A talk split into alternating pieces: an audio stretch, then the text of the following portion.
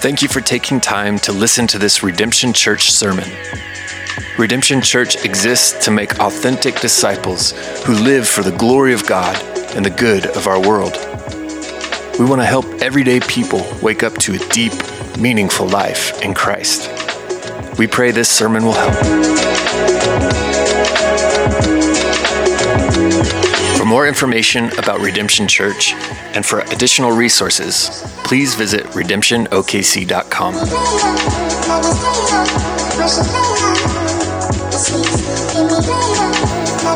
We will be back in Matthew chapter 5. If you got your Bibles or your device, you can open it up there.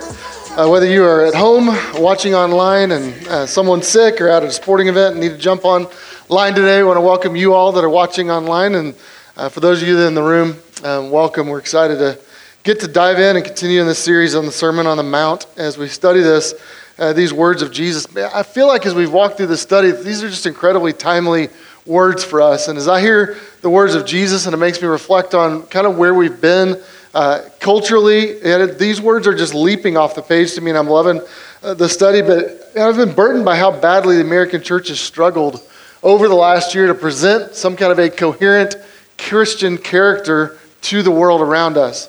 And in that, I feel like we have been stumbling about and just kind of exposed. And uh, Chris and I were talking this week, and he was talking to a young man in our church and just having a conversation about what does it look like for us to tell people about Jesus and share our faith. And uh, this young man was just was telling Chris, and it's really hard to explain that Christ is the only way to connect with God when Christians oftentimes aren't acting like they're supposed to act, and when oftentimes non Christian people in the world look nicer than Christian people.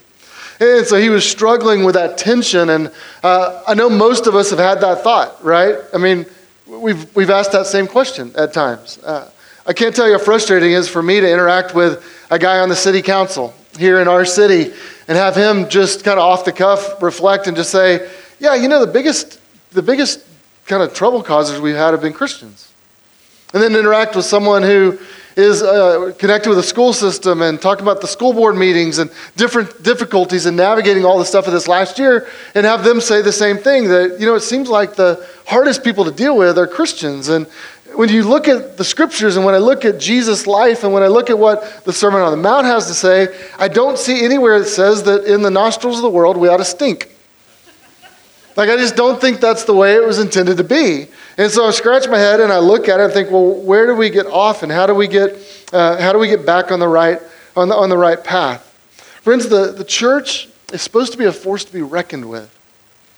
The church had things way more difficult in the first and second centuries, and yet they thrived as a community where truth and beauty and goodness were on display, and where they served the people of the cities in which they lived, and where they made a, a, a forever difference in individuals' lives, but also just in all of the culture around them. They impacted everything. And our world's def- desperately looking for something to take hold of that will teach them how to flourish in the midst of the mess that our world's in right now. And we have an answer, but if we become a stench to them, they're not going to listen to the words we have to offer. And so, as we look at this today, I want us to lean in and I want to just say that, that the world's looking for people who look more like Jesus. And our world's not going to change because we build more buildings or have more stages and lights or, or come up with a snazzier presentation or, or, or put out more books. Our world's going to change because Jesus people live next door to them and they look like Jesus. And they tell them about the message of Jesus and invite them to come learn about the kingdom of Jesus and what it looks like to flourish in this world. And it's going to mean we're countercultural. It's going to mean if we live like Jesus, we're going to go against the grain. If there's anything we know about following Christ, it's that, that sometimes that has difficulties with it. Sometimes there's uh, things, and in fact, the verses that we're going to look at today come right on the heels of what we looked at last week, which said in verse 11, Blessed are you when others revile you and persecute you and utter all kinds of evil against you falsely on my account. So it's not going to be easy. This isn't going to be a bed of roses. This isn't like we're just going to fit in and everyone's going to go, oh, sweet, Jesus people are around. It, it's not like that. There is going to be a pushback. There's going to be this kind of going against the grain sort of thing that happens in our world. And yet, it's fascinating to me that right after Jesus talks about that if we look like him in the world, we're going to experience persecution because of him. Right after that, he calls us to then go out into the world and shine like bright lights that, that show off his goodness to the world. So there's a little bit of a tension that we ought to feel in the middle of this, uh, this kind of command that Jesus is going to give. One guy says it's like uh, that, that these next verses are like push, pushing young birds out of the nest to fly because they know there's going to be a chance that they're going to fall and they're going to get hurt. I mean, who really wants to suffer? Who wants to be reviled? Anyone wake up this morning and go, dude, I hope I get reviled today. That'd be sweet. Like that's we don't want to go down that road of having people push back against us, and yet we're going to. And so we're not supposed to just desire that in that sense, but we are supposed to desire to be aligned with Christ and to look like Christ. And what we're going to see in this passage is that we're not here to be a holy huddle, and we're not here to be the frozen chosen. Uh, we're not here to be a posse of political pressure. We're not here to be the country club of, uh, of Christianity and Christian people. We're not here to be uh, the First Lady of uh, Negative Nellies, or First Church of Negative Nellies, or Our Lady of Perpetual Complaining. Like, n- none of, none of those things describe what the church is supposed to be. We're supposed to be lights. We're supposed to be light to the world. We're supposed to be salt in the world. So let's look at Matthew 5, starting verse 13. Jesus, in his Sermon on the Mount, continues and says, You are the salt of the earth. But if salt has lost its taste, how shall saltiness be restored? It is no longer good for anything except to be thrown out and trampled under people's feet. You are the light of the world. A city set on a hill cannot be hidden. Nor do people light a lamp and put it under a basket, but on a stand so that it gives light to all in the house. In the same way, let your light shine before others so that they may see your good works and give glory to your Father who is in heaven. These are the words of our Lord and our Savior, Jesus. Um, it's a pretty simple text in a lot of ways. He gives two parallel statements. He says, You're the salt of the earth, and you're light of the world. And with each of those statements, he puts conditions on those that are kind of dangers or temptations that we might face. And he says the, the, the problem there is that if you're the salt of the earth, is that the salt must keep its saltiness. We got to stay salty. And the, and the light must stay bright. You can't hide the light, you can't dim the light. And if we fail in these conditions, Jesus says that, that we're worthless. So, welcome to redemption. Um, do well, or Jesus will call you worthless. Uh, it's not quite that simple, but I'm glad you're here today. Um, but here's the thing on the next slide, um, notice I underline the word you. When he says, You are the salt of the earth, you are the light of the world, it's an emphatic pronoun that's there. He's saying, You and only you are the salt of the earth. You and only you, meaning my, my disciples, my followers, those who come after me, who believe in me and who live like me in the, or who are seeking to live like me in the world. You and only you are the salt of the earth and the light of the world. They will not see the light apart from you. And so there's this affirmation of us, but there's also this condition, this challenge that's going to push on us. So let's look at uh, verse 13 and dive in and see what Jesus is talking about through these two, uh, these two images. The first image there in verse 13, he talks about uh, you are the salt of the earth. And this image of salt, salt in the ancient world, uh, we might think of it as a little different, uh, differently than we, than we tend to think of it. Uh, Pre refrigeration, they didn't all have a basement with deep freeze, they didn't all have a garage with an extra fridge uh, where they kept all, all the extra stuff out there. Uh, they, they had to preserve meat with salt. And so they would encase it in salt and it would keep the meat from, getting, from going bad. It would keep it from spoiling, keep it from becoming rotten. So, in one of, the, one of the significant uses of salt were it was a preservative of food, kept things from going bad. The second one is that it added flavor. And so they, they liked salty food just like we do. And so uh, salt was, was also used for flavor then. It's interesting that one guy, one ancient writer said the world would not endure without salt. Meaning, like, I need to eat meat, and so uh, if we didn't have salt, I'd be in trouble. And, and, and things are going to somehow go bad. Now, really, what he's, what he's saying to us here, Jesus is making a strong point. He's saying the, no, the world can no better survive without um, salt than it can survive without the disciples of Jesus. That if the disciples of Jesus are removed, everything is going to go rotten. Everything's going to decay. Everything's going to go take a wrong turn. Everything's going to go the wrong direction. And so you think about this, there, there's, there's a sense in which Jesus' followers exist to provide flavor to the world. They're to make things better. And so when you think about providing flavor to the world, it probably means that uh, through sharing the wisdom and the goodness of God in the world, that the, their experience of the world is going to be a better place because Christians are present. And so we're to be like salt in the world, making it a better place, making, uh, when we're around, things ought to taste actually better, believe it or not. Secondly, the implication here is that we're to preserve the world from corruption and degradation. Uh, take those together, it just means we should make the world a better place, that we're supposed to have a beneficial effect on all of humanity simply by our presence in the world. Now, there's an important implication here, right? Salt is, is distinct or different from whatever it's placed upon. That, that you don't just put meat on meat and have stuff stay rotten. You have to put salt. You put something different around the meat that, in, order to, in order to preserve it. And so there's supposed to be this kind of distinctiveness or difference about Christians, and their presence in the world ought to have a different effect than, uh, than others in the world. That means that disciples of Jesus, followers of Jesus, who he's preaching to here, should be different and should be seen to be different by others. Now, what, what makes us salty people? It, it really follows, it's important that you see that this flows right out of the Beatitudes. And so when you think about the Beatitudes that we just read, uh, looked at over the last two weeks, uh, blessed are those who are poor in spirit, blessed are those who mourn, blessed are those who are meek and humble, blessed are those who hunger and thirst after righteousness, blessed are those who are pure in heart, for they will see God. When you look at the Beatitudes, you think about the list and things we've been talking about, it's people like that is what gives us that distinctiveness, that saltiness to who we are. It's the character of Christians that, are, that, are to, that is to make us different. Now, when you think about this, um, obviously, uh, God's given other influences in the world to help preserve and protect it. He gives government, and so He puts that in place to help distinguish between right and wrong. He puts families and homes together in order to shape our lives. But primarily, what Jesus says is that it's the presence of believers and followers of Jesus in the world that keep the world from going the wrong, the wrong direction. Do you see Jesus' point?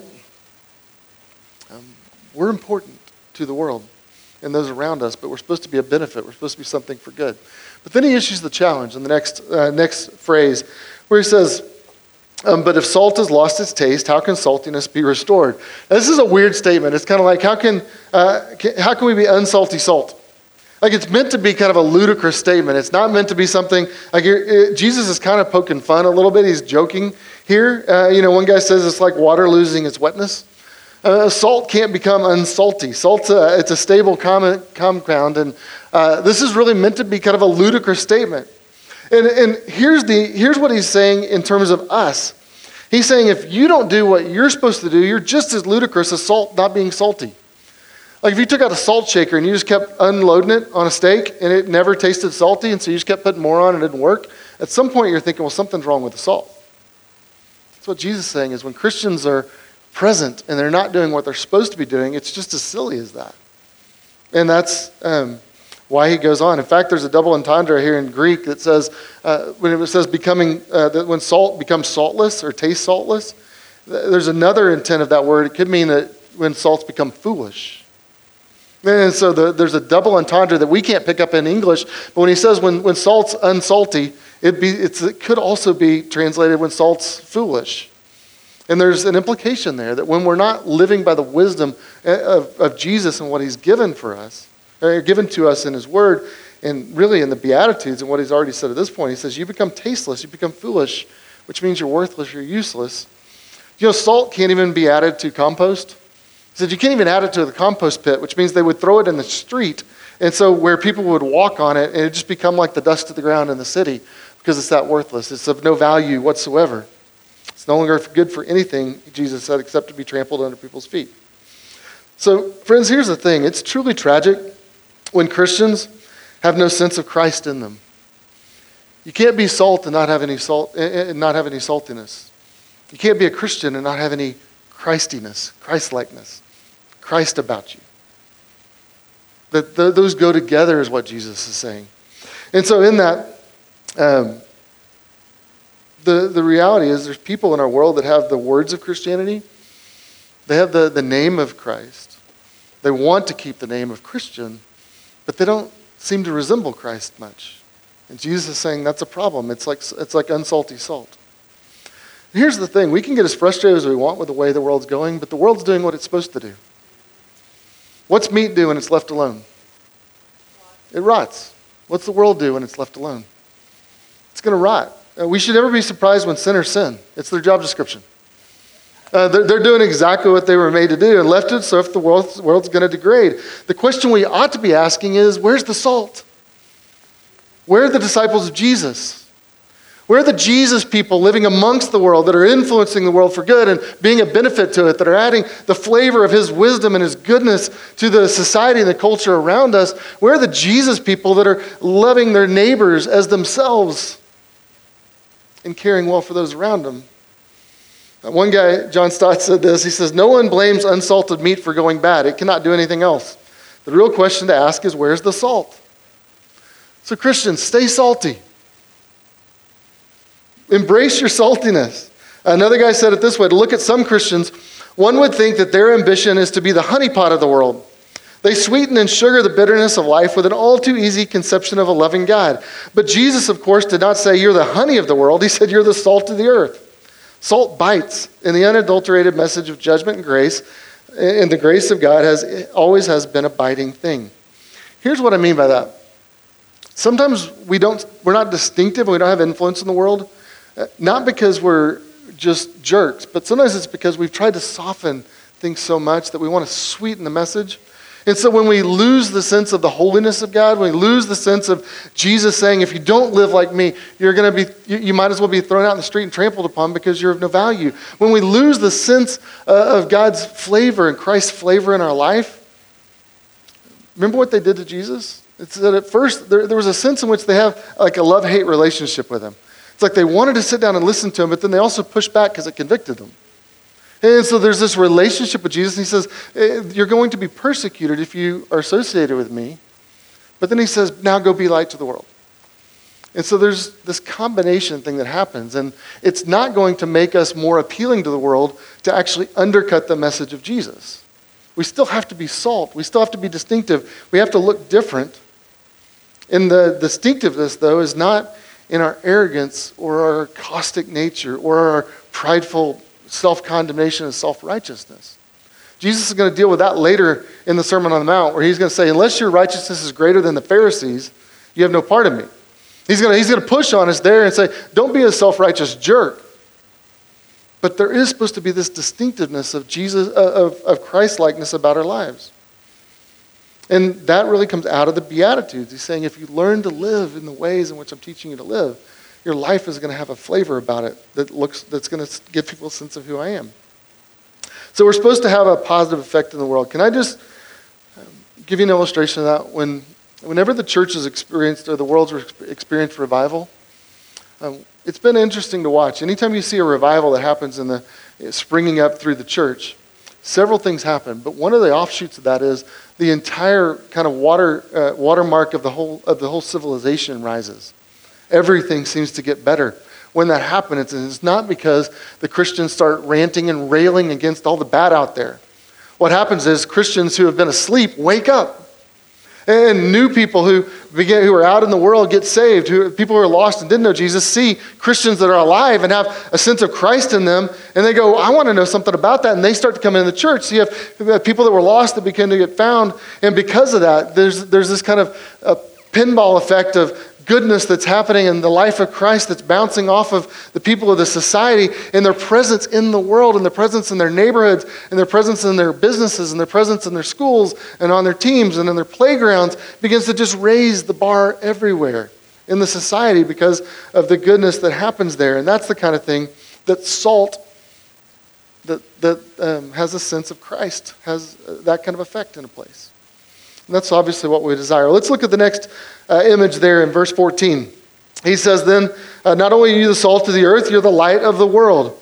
Now, the first thing uh, that we need to think through about, the, uh, about this imagery of light is that it's a common thread throughout Scripture. And then we're going to come back around and look at uh, if there's a presence of light that's important, there's also another thing we need to talk about, which is means there's a presence of darkness uh, that's, that's present as well. So, uh, two sources of light that Jesus mentioned. He says, first, there's a city set on a hill, and then he talks about a light that's a lamp set on a lampstand. And in the Bible, this imagery of light shows up from Old Testament all the way through to the end. And so it's a very common theme. Oftentimes, light means the, the truth of, uh, of God and what God is all about, but the righteousness and the, uh, the, the character of God as well.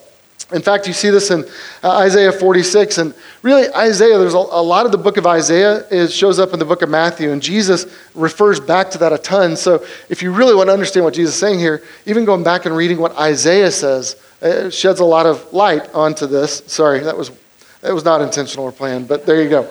Uh, Isaiah 42 6 says, I am the Lord. I have called you in righteousness. I will take you by the hand and I will keep you as my people. I will give you as a covenant for the people, a light for the nations. And do you see what, what, what the Lord is saying to the Old Testament people? He's saying, Look, you're my covenant people. I will keep you and I will call you out. And then I will put you out, as a, it will shine you out as a light for the nations. And so, even in the Old Testament, it was not meant to be this holy huddle thing that was just for us. He says, I will gather you and I will call you to myself, and then I will, as a people, you will shine a light for the nations, for the good of others. And light symbolized, he goes on in that same uh, Isaiah 42, and he says, uh, I want you to see the new thing that I am doing. And the new thing that he was doing was he was sending Jesus into the world to display light for us and be the light. Jesus will later say, I'm the light. And so Christ is coming in the world, and because of that, you have a new covenant and a new people, and all peoples are gathered in. And the, the reason why he gathers all these peoples in this thing called the church is that we're to be a light for the nations. And so that's really what this is all pointing towards. Now, there's an unstated assumption here that if light's so important, there's also darkness that we need to talk about. And have you ever been camping out in the middle of nowhere? Like really in the middle of nowhere? Remember one time going uh, up in the mountains in Wyoming and hiking back into a valley, and we're down kind of between two mountains, and we're deep in the valley, and you're you're in a place so dark that you really can't see your hand in front of your face. And as you look out, uh, you can see not just not just a couple stars, but you see galaxies and you see satellites floating across the sky, and you see, the, you see the effect of a tiny light in the midst of that kind of darkness, and it stands out. Have you ever seen a city off in the distance when you're in a totally dark place like that? You just see the light shining on the horizon. Like you can't hide a city on a hill.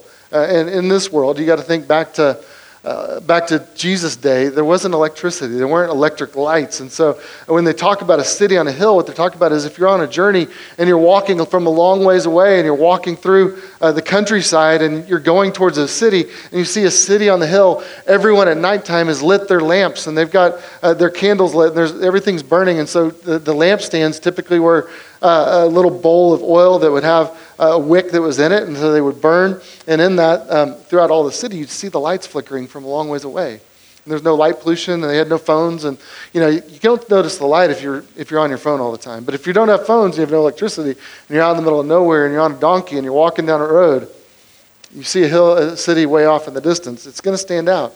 In fact, Jesus says it can't be hidden. Here's the thing Jesus is implying here that our world's a dark place. The root of every problem in our world, if you trace it back, goes to the, goes to the place of sin. And ultimately, it's a, it's a problem of our hearts. John 3.19 says this, and this is the judgment. The light has come into the world, and the people have loved darkness rather than the light because their works were evil. Isn't that interesting? This is why do people choose wrong? He says, because they love the darkness. They actually, they actually are seeking out. Here, this is kind of a fascinating thing. Think about that verse. Where is that verse in the Bible? John 3 19. Well, it's three verses after one of the most famous verses of the Bible, John 3 16, which says, For God so loved the world that he sent his only Son that he might save you. So, this idea of Jesus coming into the world, being light for the world, to save the world, he said Jesus didn't come, in fact, 317 says, Jesus didn't come into the world in order to, to condemn the world, but to save the world, right? So, this idea of Jesus coming as an act of love from the Heavenly Father in order to save us and rescue us, not just to condemn us, is, is connected here in verse 319 to this problem that we're all in darkness. The reason we needed God to love us and send His Son to save us, and, uh, and rather than condemn us, is because we were in darkness. And not just where we were in darkness as a cultural thing, but we were actually desiring the darkness in our hearts. And He says that's the reason uh, this, this hard statement of judgment has to come is the only way that we'll ever get better is if we recognize that we need the light. And we need something new. And so he makes this very straightforward statement that the world loved, uh, that the world, uh, people of the world loved the darkness rather than the light because they desired it. It's interesting that in our society we can, we're so smart we can invent all kinds of things, but we can't fix the human heart. We haven't figured out how to make bad people good yet. We can, we can connect people through technology so that I can connect with someone on the other side of the world and have a conversation in an instant. But we can't figure out how to make each other better people. Um, there's, there's nothing wrong with technology and screens, but the tragedy is that we have the brilliance to invent these things. We don't have the brilliance to fix the brokenness in our own lives. And our modern world has more marriage stuff, more advice, more television shows, and podcasts, and books, and uh, lessons, and all kinds of stuff you can do telling you how to fix your marriage. Uh, but then you still put two broken people together, and it's amazing. They find a way to conflict. And the thing is, you can't, uh, the, the problem's not information. The problem is you've got two people with hearts that are broken. And so they're going to find their way to fighting even with the best information. We can create the United Nations and all kinds of social things in the world, but we can't stop nations from going to war because we haven't figured out how to make people better yet. There's a lot of smart people in the world living miserable lives, right? The thing about darkness is when you're in the darkness, people stumble unable to find their way. But when you're in the light, people can find their way and everything is clear. Friends, the, the world needs light. The dark world needs light to break in and to shine brightly. And it's followers of Jesus, he says, that make the light visible to the world. Now, scripture tells us that God is light, and in him there is no darkness at all. Uh, it's fascinating. Jesus comes on the scene, and earlier he says, I am the light of the world. Then isn't it fascinating that he then turns around and says, You are the light of the world. Is that because we're so good and we got it all together? No, he says, Because if, if, uh, if I am the light of the world and I'm in you, then you are the light of the world. That's what Jesus wants us to understand. And you're light because I'm in you. And in the mystical union of faith, that, that God the Father has part in us. He says, I am in him and he's in me and you're in me. And you look at John 17 and some of the prayers of Jesus, it sounds like this crazy thing. It's like God's in you, and I'm in, I'm in the Father, and the Father's in you, and you're in me, and we're all together. And there's this mystical union that ha- takes place because He births something new in us. And so, because the light of the Father of lights is in us, and because Jesus, the light of the world, is in us, and because He sends a Spirit to live in us, we can shine to the world as lights that are positive influence in the world. So, friends, let me ask you this. Are you sure that the light of Christ is in you? So you may be here today and you may not really be a believer in Jesus. You may have been around Christianity. You may have been around the church. You may have heard the words. You may have sat through sermons or slept through sermons. But do you know Christ? Has He birthed new life in you? Has, has the light of Him broken into the darkness in your life and done something different there? Have you surrendered your life to Him? There's a God in heaven who will be like a good and loving father to you if you will entrust your life to him. And he will care for you and he will show you the way of goodness and the way to flourish in the world. And he will help shape your life. James 1:17 says every good gift and every perfect gift is from above, coming down from the Father of lights. See, the only real path to human flourishing and goodness in the universe is from the light that God brings and God gives to us. Now, for those of you that have trusted Christ, you may feel like a very ordinary Christian person, an everyday guy or gal going, I don't know that I can shine that brightly. I don't know that I've got that much to offer, but you need to hear Jesus saying, You are the salt of the earth. You are the light of the world. You are the one that I've sent. You and you only are the way that people are going to see the light of Christ. Philippians 2 15 says, Children of God without blemish. This is the church. Children of God without blemish in the midst of a crooked and twisted generation, among whom you shine as lights in the world. See, if you've got Jesus in you, you're going to shine in the world. You're going to look different. You're going to stand out. And it's a biblical symbol that is meant that we're meant to understand. It's both declaring the goodness of the gospel, but demonstrating the goodness of the gospel in the way we live. In the second half of verse 14, we're going to have this transition. He's going to push, uh, it says this, gives us the specific example of a city set on a hill. And he says that a city set on a hill can't be hidden.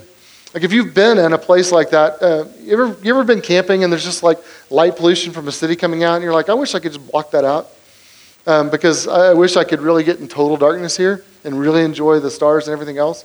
And you can't do it. Because he, he says a city set on a hill can't be hidden, meaning true Christians can't be hidden. Their light is going to shine in the same way. Then he goes on in verse 15, he gives us a second example of light.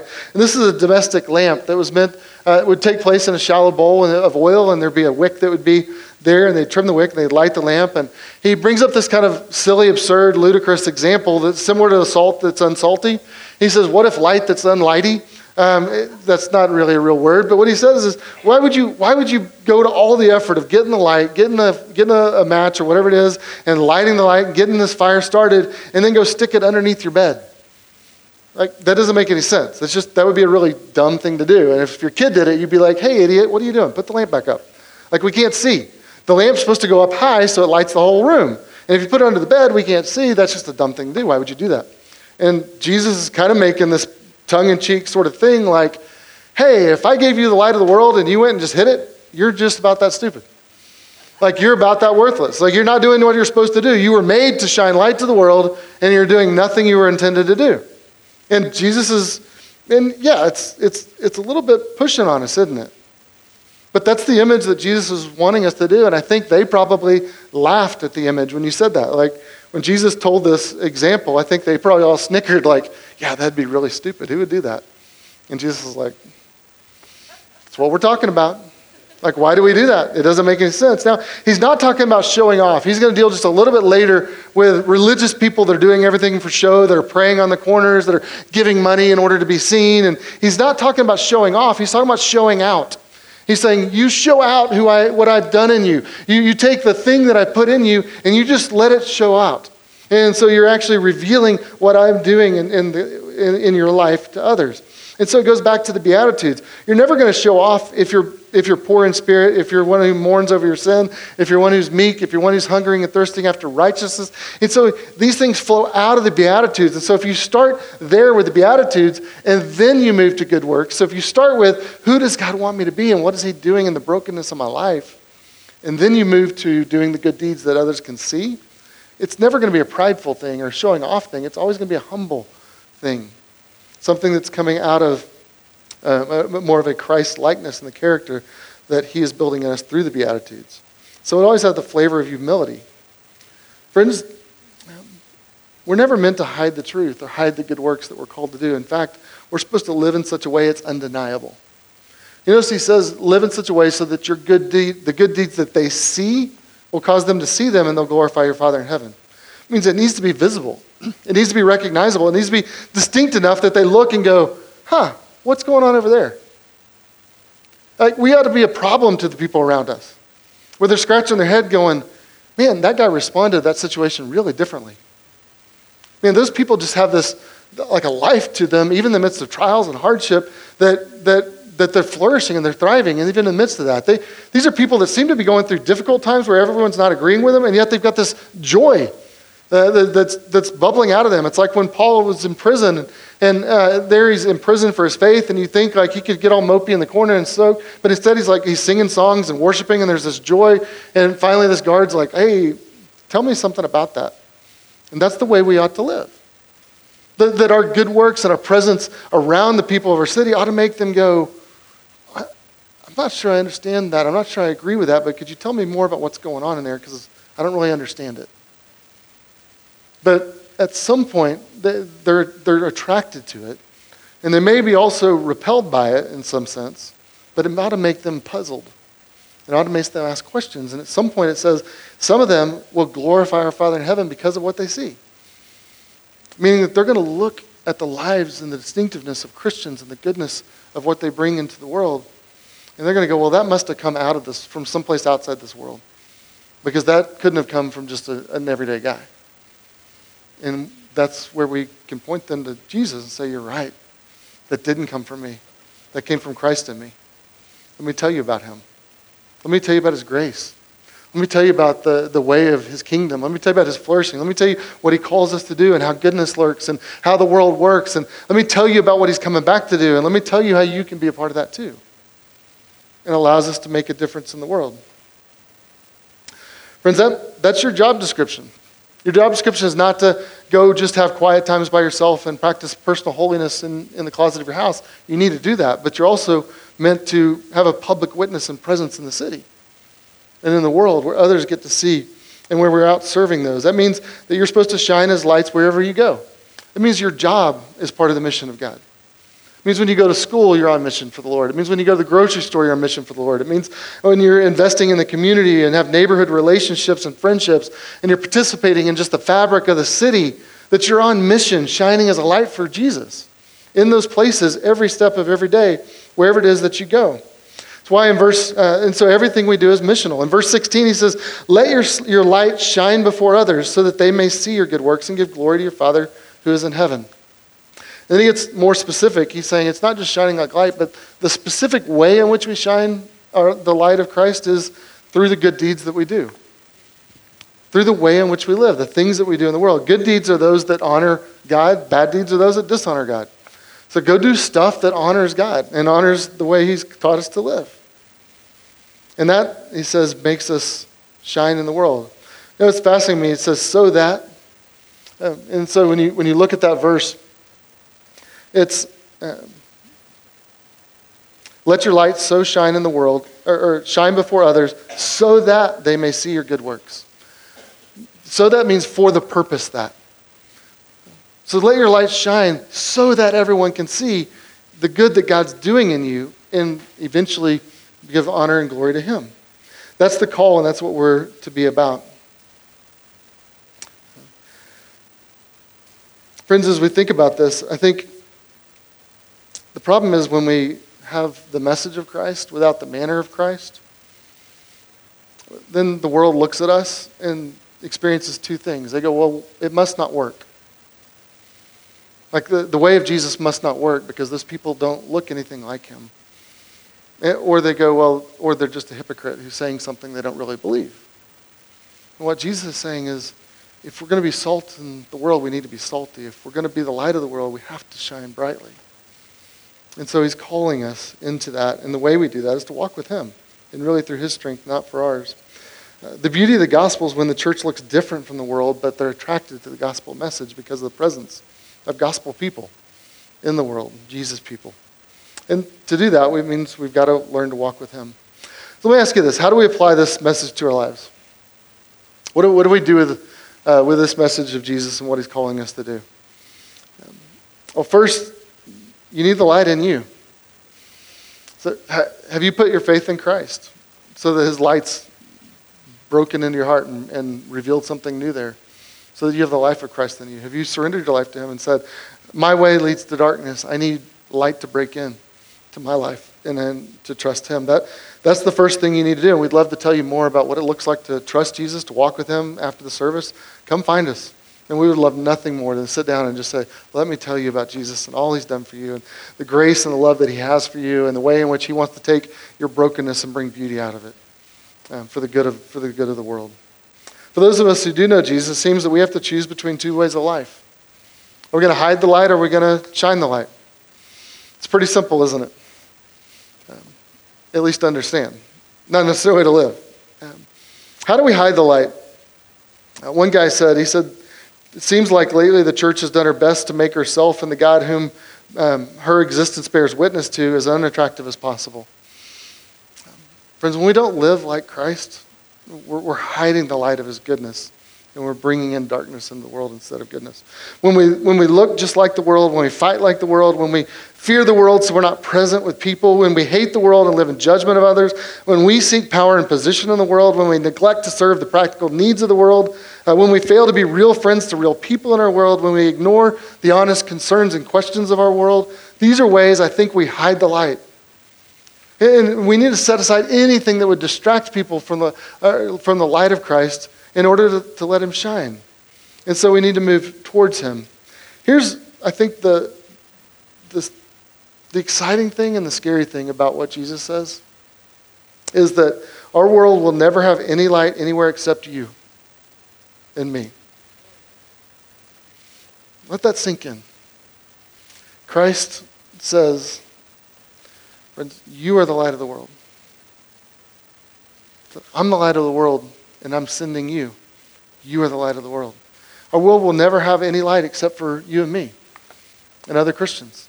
That is the light that um, that God has sent. And we shine light by being different from the world, but also by making a difference in the world. We're called to be reflectors of Christ, that when they look at us, it shines the light that He has brought into our lives to them. And uh, really, it's kind of the key principle of all discipleship.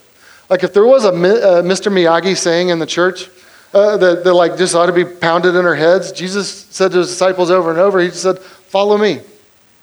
Follow me. Follow me. Look like me." Do as I do, live as I live, speak as I speak, love as I love. One place Jesus says, As the Father sent me, I am sending you. Where is He sending us? He's sending us to the world. That means that we're supposed to have this external focus, that we're called to shine, shine uh, as light in the world. And so, friends, what, we're, what our lives are meant to be about is we're dropping breadcrumbs of goodness all the way through life, trying to lead people into the kingdom of God. And so as you wake up every day, you're like, let me just drop a little goodness in the world, and let me drop a little more, and let me drop a little more. And you're hoping that people are going to pick those crumbs up and they're going to walk all the way into say, I want to know about this kingdom that's making you do all these things. And I want to know about the king. So here's, here's what I want us to take away today. Um, we're called ambassadors of Christ elsewhere in the scriptures. That means that we're to be agents of Jesus in the world with this outward focus shining outwardly to others. And that, in that, uh, we're, we're inviting people to honor, to, to, to trust in His grace, to honor the Lord, and to learn from Him how to flourish in His kingdom. But Jesus always insists that our posture has to be openness to those outside of His circle of disciples. And so Jesus, talking to His followers and His disciples, says, You guys, you gals, are the ones that shine to those outside of this circle. And so we're to have this outward orientation so that we fulfill the purpose that they may see the beauty that God's doing in and through our lives. So anything that hides the goodness of God, man, we want to set that aside. Anything that distracts people from the goodness of God, we want to set that aside. We don't ever want to put a dimmer switch on the light of Christ, right? We want to shine brightly. And so anything that dims the look of goodness in the world through us, we want to, we want to elevate, we want to get rid of that. Let me say this. As a Christ follower, I'm concerned, I'm to be concerned for the souls and well being of all people, is one of the things that means. That means I, I don't just care about my people. See, Jesus care, people care about all people. They care about the, the goodness, uh, they care about their souls, and they care, care about their well being. And so there's this outward orientation or bent uh, of that. And so that means that, that, that includes those who think and look and speak and vote and act differently than my people. I still care about those people. Uh, because I'm one of Jesus' people. And Jesus came to the world in order to save the world and to preach the message of good news and of his kingdom. That means nothing should deter us from declaring and demonstrating the love of God to the world. It means no ideology, no, no preference, uh, no personal hangup, nothing that, uh, that is in us should keep us from shining the light of Christ to others. It means we set aside and surrender those things for the good of others.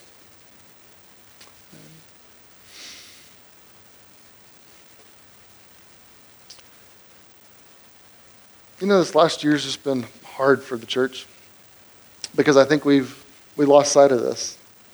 And so uh, that's why I think this message is so timely for us. That as we look at it, um, friends, can I just tell you, stay salty. And the way you stay salty is stay connected to Jesus. Shine brightly. The way you shine brightly is to let the light of Christ shine in your heart and let that overflow into everything in your life. But just know this you matter. And God can shine through you no matter where you've been, no matter what you've done. That if you'll surrender to Him, He will shine in your heart. And He says, Follow me, and you'll shine brightly in a world. And when we do that, when we're salt and light, there'll be some hard days. There'll be days when people push against us. But we'll also make a difference in a world and be a benefit to the, those around us. Let me pray for us. Father, thank you for the wisdom of Christ's words. Thank you for sending him as a light into the world. Father, would you raise up a people in us who taste like him, who look like him, who shine as brightly as Christ. Uh, that people might look and they would see the, the way in which we serve the poor, the way in which we love one another, the way in which we uh, react when challenged, the way in which we um, build our marriages, the way in which we disciple our children, the way in which we uh, serve our employer, the way in which we care for our neighbors, um, for those who are hurting in our world. Father, all those things, that we'd live in such a way that would honor you and cause people to ask questions about who you are and what you're doing in this remarkable thing called the church. Father, we pray it in Christ's name for his glory. Amen.